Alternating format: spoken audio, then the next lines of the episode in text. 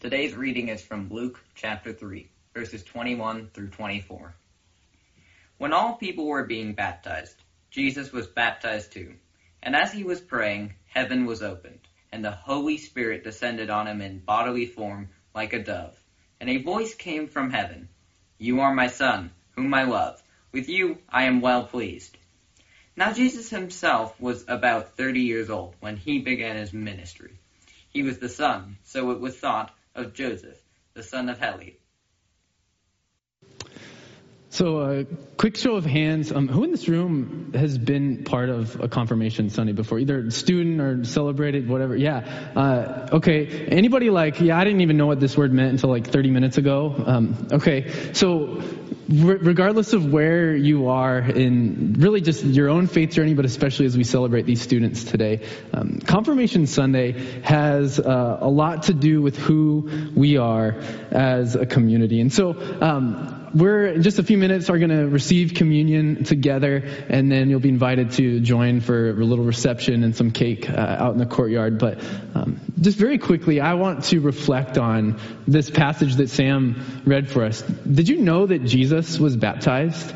Uh, it seems a little strange because of what we see baptism as. And, and so, um, about uh, the mid 19th century, late 19th century, uh, 1800s, there was some Swedish immigrants who were in Sweden and came to settle in uh, the Midwest in the U.S. And uh, they became known as these mission friends.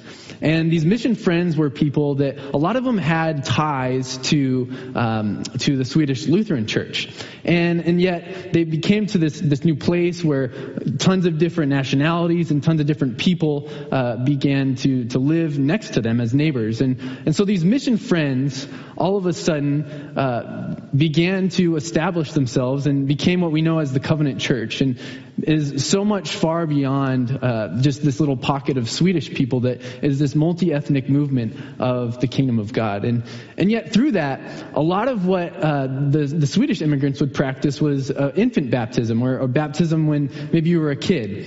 And, and so um, initially that was a, a, major practice of, of this group. And so um, as this group began to grow and these mission friends began to grow, there was different perspectives on what baptism was, and um, you could imagine that there's probably some pretty heated debates. Like if you think that we're in a divisive time now, it's probably honestly pretty similar in the ways that conflict was just about baptism.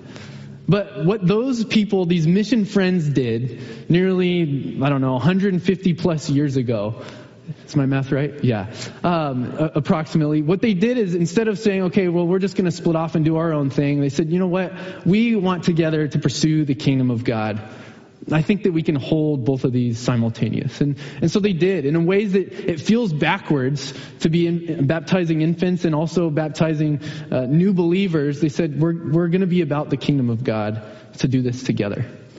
And, and the beautiful thing about that is it, it really represents who we are as a community still these years later.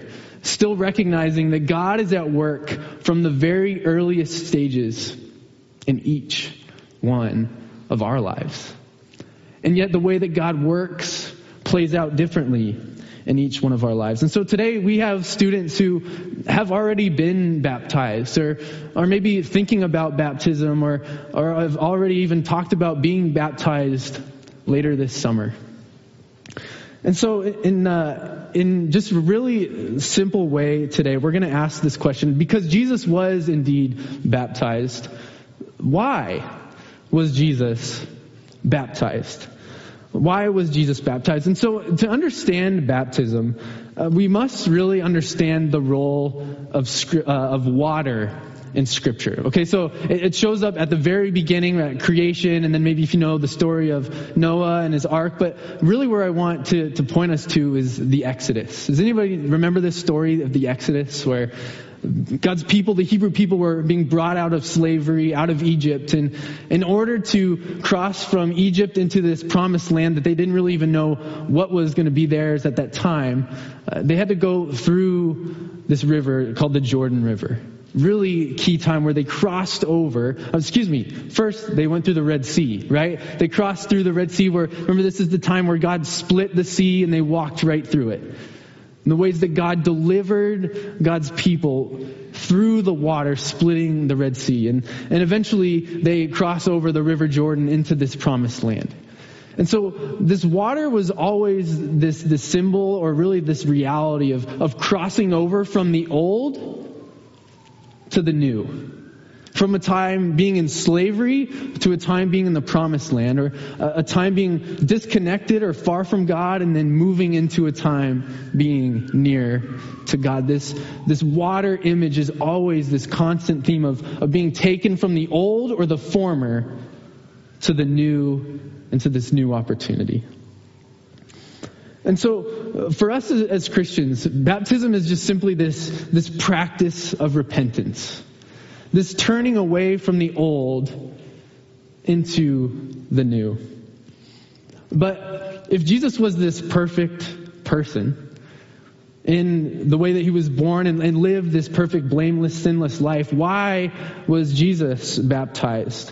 If Jesus was perfect, why did he need to be baptized? What was he needing to repent from or to turn away from? I think about uh, the times that I'm driving down 228 and I don't know why, but there's this big barrier, right, when you turn out of Pine Lake Covenant Church and you have to go right.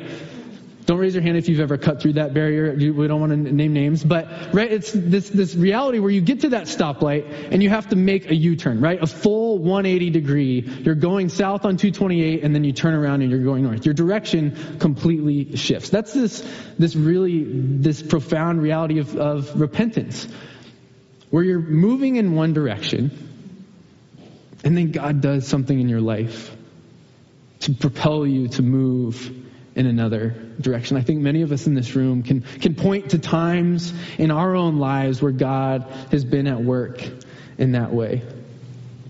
But Jesus was, was baptized, and he was baptized by John. And, and if you read, if you read uh, specifically the Gospel of Mark, he talks about John being uh, practicing a baptism of repentance, where people would come and they would be baptized into from this old to this new. But John started to do this even before Jesus came on to the scene. And yet, Jesus notices that in our text today that there are people being baptized, and, and so Jesus himself goes to be baptized. Why was Jesus baptized? This morning, Sam read uh, scripture, and, and he ended kind of abruptly with uh, the beginning of a genealogy. Does everybody everybody familiar with the list of genealogies in scripture? Okay, if you're not, it's that long list of names that everyone skips, um, but you shouldn't skip them because here's why. It really, that in itself is where um, the answer to our question today lies. In this genealogy that sometimes oftentimes we just skip right over and, and read about the next part of, of Jesus and his ministry. But this genealogy in Luke, if you've ever looked at it, it traces Jesus all the way back, past even Abraham, all the way back to Adam. Matthew also has a genealogy and he just traces it back uh, to Abraham, but Luke takes it even further and traces his genealogy all the way back, all the generations back to Adam. It's this powerful image where in scripture Luke is pointing to the ways that through Adam sin entered into the world and we fell away from God. And, and yet there was this long lineage from Adam all the way leading up to Jesus, where God was at work in each one of these families, these generations, these lives. And he arrives to Jesus where that whole falling away, that old becomes the avenue to the new. Where Jesus embodies baptism to say, I am the way, the truth, and the life. Through me, if you want to go from the old to the new, you just move through me. You experience that through me. And so this confirmation Sunday is uh, is really a key marker in the faith of, of many of our students here today. And um, for myself, I think about when I was six years old and um, asked Jesus into my heart when I was in the back seat of the car um, driving to dinner with my mom, or um, when I was a junior in high school. I look back and see that that, that was really the season where um, I not only was a Christian, but I, I became a follower of Jesus. And and again, each one of us in our lives, I think we can point to times where, where God has moved us in big ways from the old to the new, but consistently every single day. That God continues to reorient us from the old to the new. And so, why was Jesus baptized? Simply to pave this way from the old to the new. And so as we continue to, to celebrate these students today, um, we'll be moving into a time where uh, we will receive communion. Um, and, and, actually, now, Daniel, if you want to come up and, and join me, um, we are together going to recite a uh, the Apostles' Creed, really a declaration of the faith journey that Christians have been on since really the mid fourth century. And so, Daniel, if you want to come up, but as he's making his way up here, I just want to pause and, and give us each specifically students for for what you are confirming today i want to give you space to to just process and um, to really recognize the way that god has been at work in your life and and for all of us simply an opportunity for us to take inventory, to take uh, time to see the ways in which God has called us or continues to call us from the old to the new. And so I would love to offer prayer as a time of reflection, and then Daniel is going to lead us in uh, the Apostles' Creed, and then we'll come to the table together. So let's pray together. Lord, thank you for this day where we celebrate and recognize your faithfulness in, in these nine students' lives and um, in the ways that you've continued to invite us to move from the old to the new through the ways that you call us to, to leave behind sin or shame, fear, addiction, hurt, and pain. And to move into this new life that you invite each of us in. And so, students, families, everyone collectively, as we, we gather here today, I invite you to just take a moment. Where, where are you in your relationship with God today? How is God inviting you to move from the old to the new? To leave behind in order to pick up and proclaim that Jesus is Lord. So, God, would you search our hearts? May you know us fully, and as we move forward, would we live a life in a way that proclaims that you are the Lord of our lives through your life, death, and resurrection. We pray these things in the name of Jesus. Amen. So Daniel is going to lead us in this, um, the Apostles' Creed, and uh, so I'll invite you to say this together as we proclaim these words that have been recited for centuries as Christians. Hello, my name is Daniel. Let's recite the Apostles' Creed together. I believe in God, the Father Almighty, maker of heaven and earth, and in Jesus Christ, his only Son, our Lord, who was conceived by the Holy Spirit, born of the Virgin Mary, suffered under Pontius Pilate was crucified, died, and buried. He descended to the dead. On the third day he rose again. He ascended into heaven and sits on the right hand of God the Father Almighty. From there he shall come again to judge the living and the dead. I believe in the Holy Spirit, the holy Christian church, the communion of saints, the forgiveness of sins, the resurrection of the body, and the life everlasting. Amen.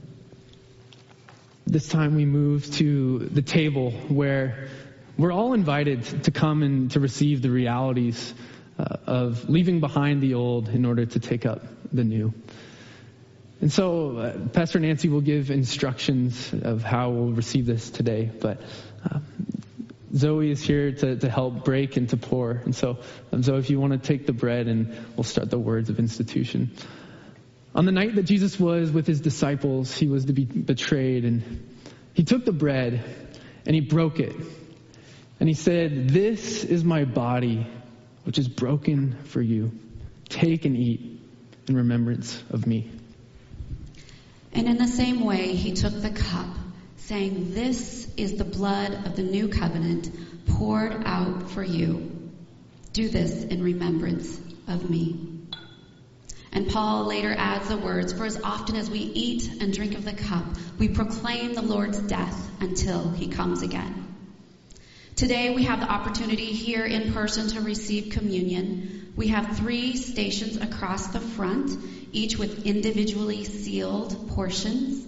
We ask that you line up, uh, giving some space, and we'll receive it all together. So you can take your, your cup back to your seat, maybe open up the top layer so that you're prepared to receive it together. For our friends at home, if you have your communion supplies during this time, I encourage you to serve one another and then pause prayerfully and take and receive communion together with us as well. Our tables are now open. Please come, receive, and then we'll pray all together as we receive it in a moment.